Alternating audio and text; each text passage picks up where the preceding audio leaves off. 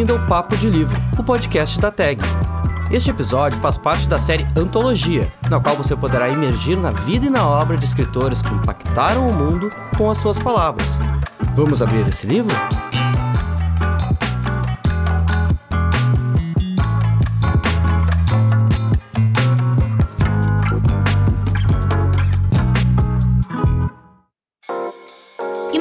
Você está em uma sala espaçosa com iluminação baixa, mas elegante. Você pode estar vestindo um hobby ou as suas roupas favoritas para ficar em casa. Você deita em uma poltrona confortável, daquelas que se adaptam ao formato do seu corpo. Você reflete sobre bons livros ou sobre a rodada do campeonato na última semana.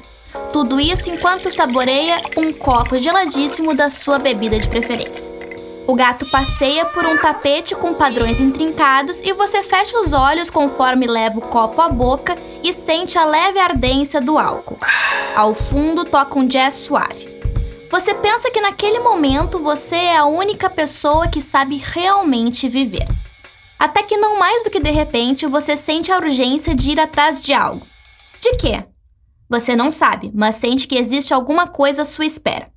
Ou então, uma mulher misteriosa surge à sua frente, com um passado revolto que apenas você poderá entender. Você estende a mão em busca da catarse, mas ela sempre parece fugir de você.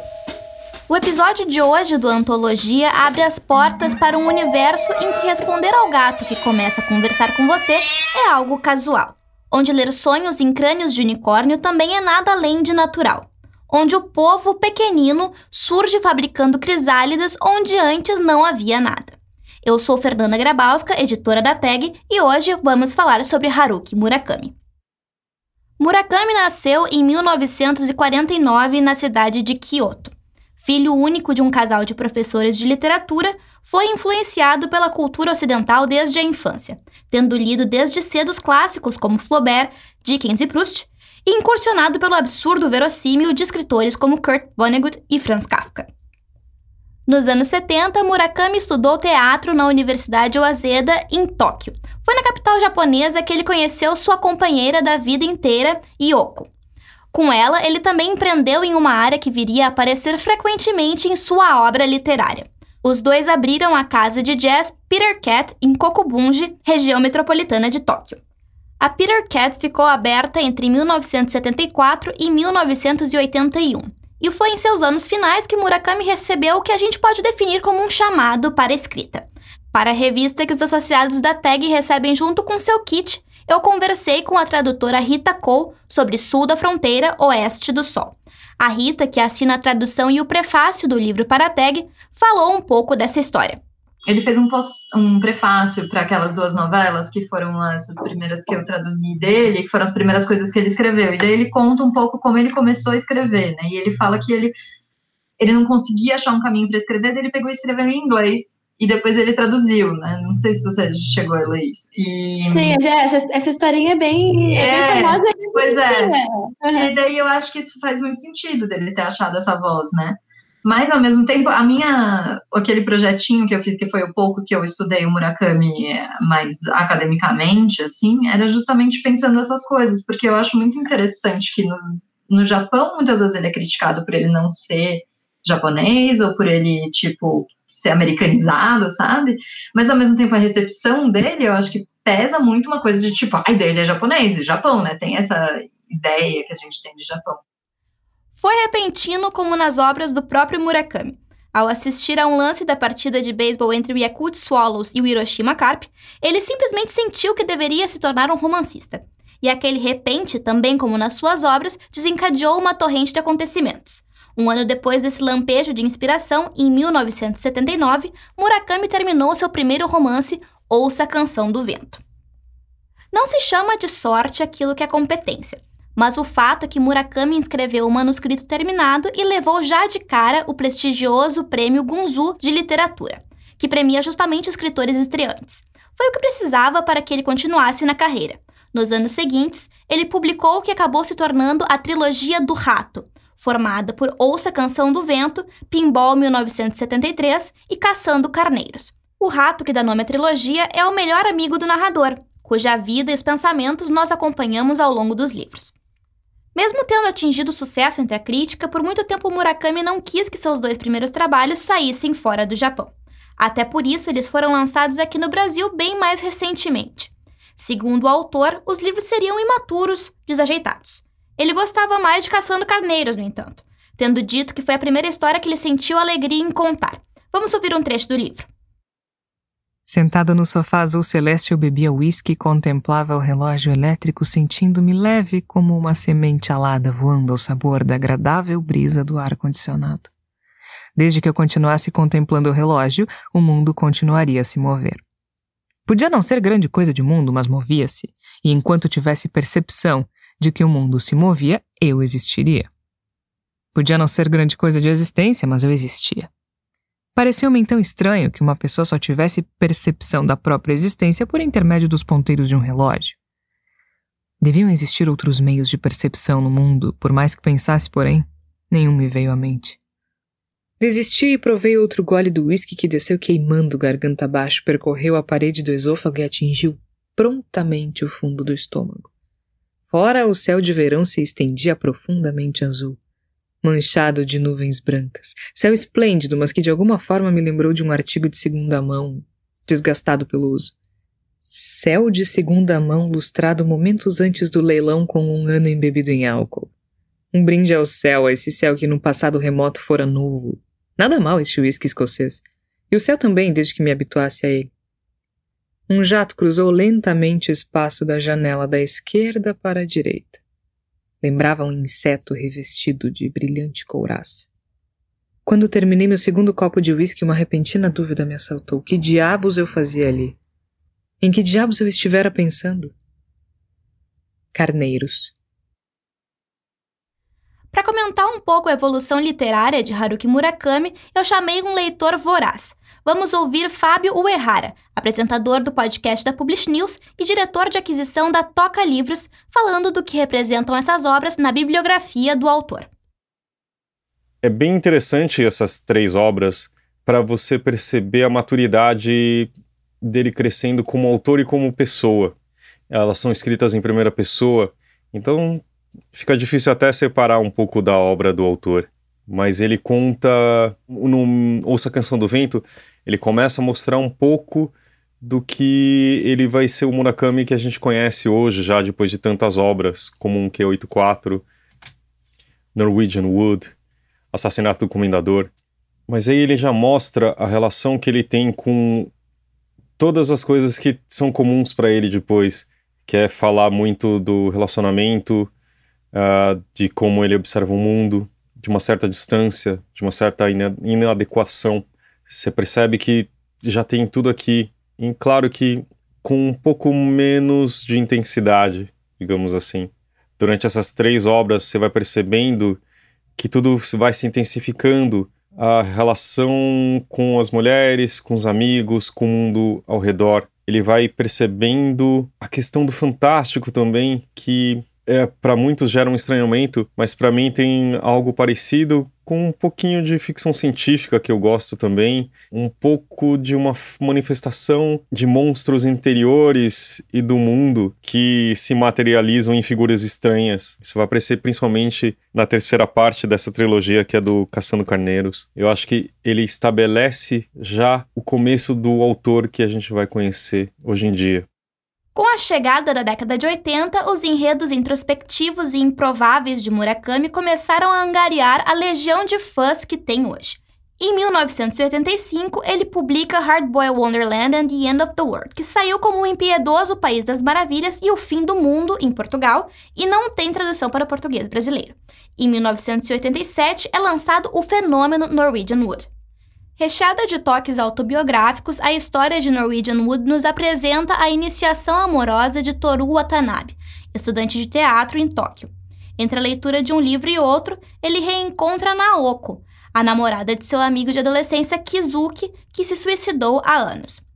Os dois se reaproximam conforme a saúde mental de Naoko se deteriora e ela acaba internada em um sanatório. Enquanto ele espera a recuperação dela, no entanto, ele passa a se relacionar com a exuberante Midori e com Reiko, uma misteriosa mulher mais velha. Logo no início desse livro, há uma conversa entre o protagonista e um colega de alojamento que expõe um ponto bem interessante sobre o ato de ler. Vamos ouvir. Quanto mais eu conhecia Nagasawa, mais o considerava uma pessoa estranha. Durante minha vida havia encontrado, conhecido e cruzado com muita gente esquisita, mas ele certamente ganhava de todas. Era um leitor ávido, eu não lhe chegava aos pés, que havia adotado para si o princípio de nunca ler obras de autores falecidos há menos de 30 anos. Dizia confiar apenas nesse tipo de livros. Não quero dizer com isso que veja a literatura contemporânea com desconfiança. Só não quero gastar meu precioso tempo com obras ainda não batizadas pelo tempo. A vida é curta. Quais são seus autores favoritos? perguntei. Balzac, Dante, Joseph Conrad, Dickens. Respondeu ele sem pestanejar. Não se pode dizer que sejam autores modernos. Por isso mesmo os leio. Se você só lê o mesmo que todo mundo lê, acaba pensando o mesmo que todo mundo pensa. De escritor cult a ícone cultural, o que se pode dizer é que a mudança repentina de status acabou apavorando Murakami. Assustado com o reconhecimento do público, ele abandonou o Japão em 1986 e foi viver nos Estados Unidos, tendo viajado alguns anos pela Europa antes disso. Durante seu tempo nos Estados Unidos, ele foi escritor residente em universidades prestigiosas como Princeton e Harvard. É dessa época o livro que o associado da tag recebeu no nosso mês de aniversário. Sul da Fronteira Oeste do Sol, foi publicado originalmente em 1992. O romance conta outro reencontro entre amigos. É a história de Hajime, filho único que anos depois de sair da casa dos pais e ir viver em Tóquio, reencontra Shimamoto. Na infância, os dois haviam cultivado uma relação baseada na audição de discos de jazz. Anos depois, com Hajime como proprietário de uma casa dedicada ao gênero musical, Shimamoto reaparece. Cercada de mistérios, ela se tornou uma mulher de grande beleza, e sua presença enfeitiça Hajime de uma maneira tal que ele se vê abandonando sua vida para desvendá-la. Uma descrição que Hajime faz de Shimamoto é meu trecho favorito desse livro. Está na página 175. Ouve só. Abre aspas. Quando olho para você, às vezes me sinto olhando para uma estrela distante, falei. É uma luz muito nítida, mas foi emitida há dezenas de milhares de anos pode ser o brilho de um corpo celeste que já nem existe mais. E mesmo assim, às vezes é mais real do que qualquer outra coisa. Fecha aspas. Uma impressão que ficou comigo a respeito desse livro foi uma certa dúvida sobre a realidade de Shimamoto. Muitas vezes ela parece etérea, fruto da imaginação de Hajime. Eu falei com a Rita Cole a respeito disso e eis o que ela tem a dizer. Eu vi muitas leituras nesse sentido, né? É, para mim, essa nunca foi muito uma questão, é, mas eu acho que é uma leitura totalmente possível, né? Para mim, eu tenho a sensação de que ele coloca alguns marcadores especificamente para não parecer isso, sabe? Que ele volta para dentro uhum. do bar e tem o, o, o, o, cigarro que ela tava fumando tá ali. Sabe? Sim. Tem algumas coisas que me parece que ele tá querendo mostrar. O que eu uhum. fiquei um pouco em dúvida é aquela última noite, né? Que ela reaparece, que eles vão pra Hakone, não sei o quê. Essa eu acho que ele podia estar tá viajando, né? Sim. Essa última me deu muito essa sensação. Eu acho que esse último poderia mais estar num reino da, da fantasia, assim, né? Mas, mas eu achei ela um personagem de, de carne e osso, assim, uhum. a sensação que eu tive, né? Mas eu acho que é bem aberto a interpretação. Uma outra questão que a personagem de Shimamoto traz é algo que permeia a obra de Murakami. A figura feminina, em grande parte das histórias, é um agente de transformação. Segundo o próprio Murakami, as mulheres em suas histórias tomam o protagonista pela mão e levam-no a lugares. Pedi para o Fábio Errara comentar um pouco essa questão. Parece sempre uma relação muito conflituosa, estranha, difícil. É, não existem relacionamentos muito fáceis em toda a obra do Murakami. Apesar de, de novo, ficar difícil separar o autor dos personagens, ele, ele é casado durante muito tempo, a gente, o, o autor mesmo, e ele tem uma relação super importante com a, com a esposa, ela é a primeira leitora de todos os livros, estão juntos durante anos. Mas aqui não, sempre existe um, um conflito, uma separação, uma junção, um desencontro, uma busca sabe? É de como, de certa forma, parece mostrar que é sempre uma busca por um relacionamento perfeito ou por algo inatingível. No sul da fronteira oeste do Sol, isso é muito claro. A Shimamoto aparece no livro no meio da infância dele, no final da infância, lá pelos 11, 12 anos, porque ele, como um dos únicos filhos únicos naquele momento, que era bem comum, incomum no Japão, do pós-guerra, que o governo é, incentivava muito a, ao crescimento familiar, muitos filhos.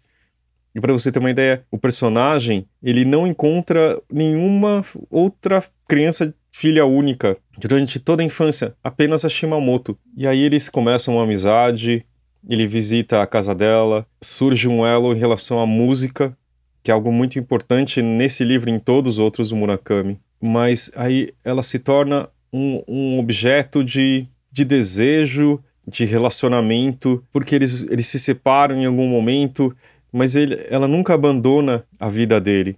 Às vezes parece que ele está tendo alucinações com ela, em algum momento ele encontra, ele parece encontrar ela, ele no meio de Tóquio, que é uma cidade, uma das maiores cidades do mundo, ele persegue alguém que parece a Shimamoto já isso na vida adulta, só que não consegue falar com ela. Mostra isso de dessa adoração, uh, mas também a falta de coragem, talvez, mas mostra a insegurança do personagem. Eu acho que a relação sempre é difícil de todos os personagens principais dos livros do Murakami, e aqui mostra também essa coisa quase mitológica que se tornam as personagens femininas que ficam sempre em pedestais ou em lugares muito estranhos em relacionamento uh, e mesmo na questão do sexo é algo sempre um pouco inadequado então mostra sempre essa uh, visão essa forma dos personagens principais do Murakami serem relegados, quase párias. Sul da Fronteira Oeste do Sol é um dos livros com menos elementos fantásticos na obra de Murakami. Mas se alguém achou que isso sinalizaria uma guinada rumo ao realismo, enganou-se. O que viria a seguir mostraria uma capacidade ainda mais aguçada de dotar de verossimilhança os enredos mais absurdos. Em 1994, ele lança Crônica do Pássaro de Corda, um romance que é difícil de resumir. Toru Okada, um jovem apático, sai para procurar o gato da esposa, que está desaparecido. Esse incidente transforma a vida de Toru, e a busca pelo gato vai lhe apresentando personagens mais e mais fascinantes que começam a passear entre seu mundo interior e o mundo real. É uma história de busca, como resume bem a passagem a seguir. Vejam bem, Todas as coisas são complexas e ao mesmo tempo muito simples. Essa é a regra básica que controla o mundo. Não podemos nos esquecer disso. Mesmo quando as coisas parecem e são complexas, na verdade a motivação por trás é bem simples. A questão é: o que nós buscamos? A motivação é, em outras palavras, a raiz do desejo. O importante é encontrar essa raiz e, para isso, é preciso cavar para além da superfície confusa da realidade. Cavar até o fim, cavar até encontrar essa raiz. Crônica do Pássaro de Corda ganhou o prêmio Yomiuri, um dos mais prestigiosos do Japão, e marcou um engajamento maior de Murakami, até então criticado por colegas japoneses por ser um tanto ocidentalizado com as questões de seu país. Sua primeira incursão na não ficção, inclusive, foi um livro a respeito do ataque com gás sarin no metrô de Tóquio, ocorrido em 1995. A década de 90 termina com a publicação de Minha Querida Sputnik. Nesse livro, o narrador, conhecido apenas como K, narra sua relação com Sumire. Ela é uma jovem que, ao se apaixonar por uma mulher 17 anos mais velha e partir com ela para a Grécia, acaba desaparecendo misteriosamente. O livro lida com o vazio emocional de quem precisa fingir ser quem não é, de modo a se adaptar à sociedade. Esse é um tema que retorna em 2002, com o lançamento de Kafka Beira-Mar. É uma história contada em dois pontos de vista. Kafka Tamura é um garoto de 15 anos que foge da casa que divide com o pai para encontrar sua mãe e sua irmã. Já Satoru Nakata é deficiente mental, mas tem a habilidade de falar com gatos. Pedi para o Fábio Errara falar um pouco mais para a gente sobre as impressões dele a respeito desse livro, considerado por muitos a obra-prima de Murakami. Caçando Carneiros foi uma das primeiras. Acho que foi o segundo livro que eu li do Murakami. Eu li a primeiro, era Minha Querida Sputnik, que eu comprei quase por engano. Eu não sabia ainda quem era Murakami, ou ele não tinha tanta fama que pelo menos no Brasil. Eu comprei pela capa, na verdade. eu sou neto de japonês, e, eu, e era muito incomum encontrar livros uh, literários, digamos assim, uh, de ficção uh, com, com autores japoneses. Tinha alguns tradicionais, claro, mas algo que parecia mais contemporâneo era difícil. Aí eu comprei e me apaixonei pelo, pela, pela prosa, pela escrita dele. E em seguida foi Caçando Carneiros, que faz parte da trilogia do Rato, que eu, como eu falei um pouco aqui antes, mas já mostra todos os elementos e até aquela brincadeira do bingo do Murakami, todos os personagens, a entrada no mundo fantasioso, quase surrealista, é, personagens estranhos, acontecimentos inexplicáveis, quase como.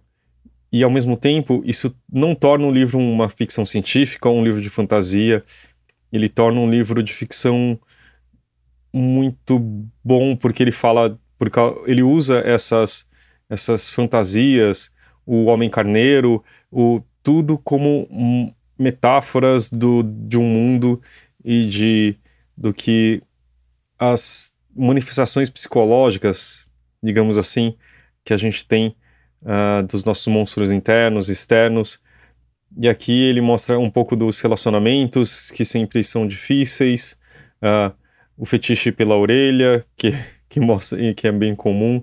Então, é um Murakami que eu acho que se você leu e gostou do Sul da Fronteira Oeste do Sol, com certeza é um, um ótimo segundo livro, se você não conhece ele ainda, né? De 2009 a 2010, Murakami publicou a trilogia 1Q84. Considerada pela crítica sua obra mais ambiciosa até então, conta duas histórias paralelas. A primeira é a de Aomami, professora de artes marciais que beira os 30 anos e que guarda um segredo. Ela é uma assassina. Já Tengo é um professor de matemática cujo maior desejo é viver da escrita. Quando um editor convida Tengo a reescrever o livro de uma jovem sensação da literatura, ele vê a sua oportunidade de mudar de vida. É aí que uma série de acontecimentos que envolvem realidades paralelas e uma seita religiosa vai aproximando as histórias de Aomami e de Tengo ao longo dos três tomos da obra. Vamos ouvir um trecho. Ele não revela muito da história, mas traz uma obsessão de Murakami, que são os gatos. Nessa passagem, Tengo compra uma coletânea de contos sobre viagens. Um dos contos do livro, que inclusive foi publicado na revista New Yorker, fala a respeito de uma cidade habitada por gatos mas na verdade aquela era uma cidade de gatos. Ao anoitecer, muitos atravessavam a ponte de pedra de volta para a cidade. Gatos de vários tipos e cores. Eram bem maiores que um gato normal, mas não havia dúvidas de que eram gatos. O rapaz ficou apavorado ao presenciar a cena e se escondeu rapidamente no alto de um campanário no centro da cidade. Os gatos agiam com a maior naturalidade. Alguns abriam as lojas enquanto outros começavam a trabalhar na prefeitura, ocupando suas mesas de trabalho. Mais e mais gatos continuaram chegando pela ponte. Eles faziam compras nas lojas, iam para a prefeitura resolver assuntos administrativos e comiam no restaurante do hotel. Os gatos também tomavam cerveja no bar e cantavam alegremente as músicas de gato. Um deles tocava acordeão e outros dançavam ao compasso da música. Como os gatos enxergam no escuro, praticamente não havia necessidade de luz. Mas naquela noite, a lua cheia iluminava toda a cidade e o rapaz, mesmo escondido no campanário, conseguiu observar tudo do começo ao fim. Quando o dia estava prestes a raiar, os gatos fecharam as lojas, terminaram os seus respectivos afazeres e, em bando, atravessaram a ponte, retornando para o local de onde vieram. 2013 foi o ano de o incolor Tsukuro Tazaki e seus anos de peregrinação. O livro nos apresenta Tsukuro, personagem que revisita o episódio de sua expulsão sem motivo aparente de um grupo de amigos 16 anos atrás. O livro vendeu mais de um milhão de cópias no Japão na semana de seu lançamento, mas recebeu críticas mistas. Mais recentemente, o autor voltou a investir no romance longo. O Assassinato do Comendador é uma emocionante aventura em dois tomos pelo mundo da pintura, que mostra mais uma vez o vasto repertório de Murakami quando o assunto é arte. No romance, um homem recém-separado abandona a capital japonesa e passa a viver em seu carro viajando pelo país até se estabelecer em uma casa que pertenceu a um famoso pintor.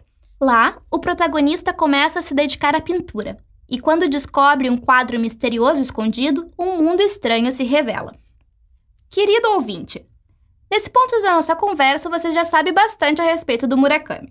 Mas há uma pergunta que nem eu, nem você e nem muito menos ele consegue responder. Você já deve saber do que eu estou falando. Por que Murakami nunca ganhou o Nobel? Em uma rara entrevista concedida em 2019 ao Eu País durante passagem pelo Equador, Murakami afirmou que as especulações a respeito do prêmio não lhe interessam. Disse que ficou contente com os prêmios para Bob Dylan e para o conterrâneo Kazuo Ishiguro. Mas o que importa para ele é escrever. Abre aspas. Escrever é como ar para mim. Gosto do puro prazer e da alegria de escrever. Esse é o propósito da minha vida. Sou feliz com isso. O resto não é tão importante. Fecha aspas. Mesmo assim, vou pedir aqui para o Fábio Errara falar um pouquinho disso. Será que o dia dele chega? Ele sempre é super cotado. Existem encontros de fãs pelo mundo quando sai o resultado da academia sueca, mas por enquanto isso não aconteceu. Eu sempre torço, eu acho que por mim ele já seria merecedor. Ele tem uma obra, eu acho tentando me afastar um pouco de eu mesmo como fã, mas eu considero a obra dele muito consistente, muito importante. Gr grande parte dos livros dele são muito bons. Uh, ele, ele é um trabalhador do, da li literatura. Ele é aquele que escreve durante seis horas por dia. Ele começa muito cedo. Ele reescreve diversas vezes. É claro que nem sempre isso traz qualidade, mas nesse caso, para ao meu ver, sim ao mesmo tempo que eu torço, eu não acredito que a academia sueca uh, dê para ele esse prêmio. Eu não, não, acho que ele seja nobelizável uh, ou laureado com esse prêmio, infelizmente. Gostaria muito, eu sempre aposto com os colegas, mas no fundo, uh, imaginando e, e, te, e, vendo todos os, os autores que são premiados, e principalmente nos últimos anos, a academia parece sempre que, trazer uma coisa de surpresa e talvez ele seja muito popular uh, no sentido de bem sucedido uh, ah, para ele ter esse alcance entre os acadêmicos, isso em, falando de uma forma geral, não só da academia sueca. Enquanto não se decide essa questão, Murakami continua peculiar. Aos 71 anos, corre maratonas anualmente. Escreve por quatro ou cinco horas todas as manhãs e recusa a pecha de estrela pop ou de lenda do seu tempo, recusando aparições públicas e entrevistas. Há dois anos, aos 69, decidiu que ia aprender a ser DJ. Parece que um pouco de disciplina e um pouco de maluquice funcionam como receita para uma boa literatura, afinal. O Antologia Especial de Aniversário da TAG vai ficando por aqui. Esse programa é produzido pela Laura Viola e tem edição e mixagem de som do Rafael Rodrigues da Sonora Cultural. Muito obrigada pela audiência, é uma alegria saber que estamos entre os podcasts de arte mais ouvidos do Brasil. Continuem conosco, um abraço e até a próxima!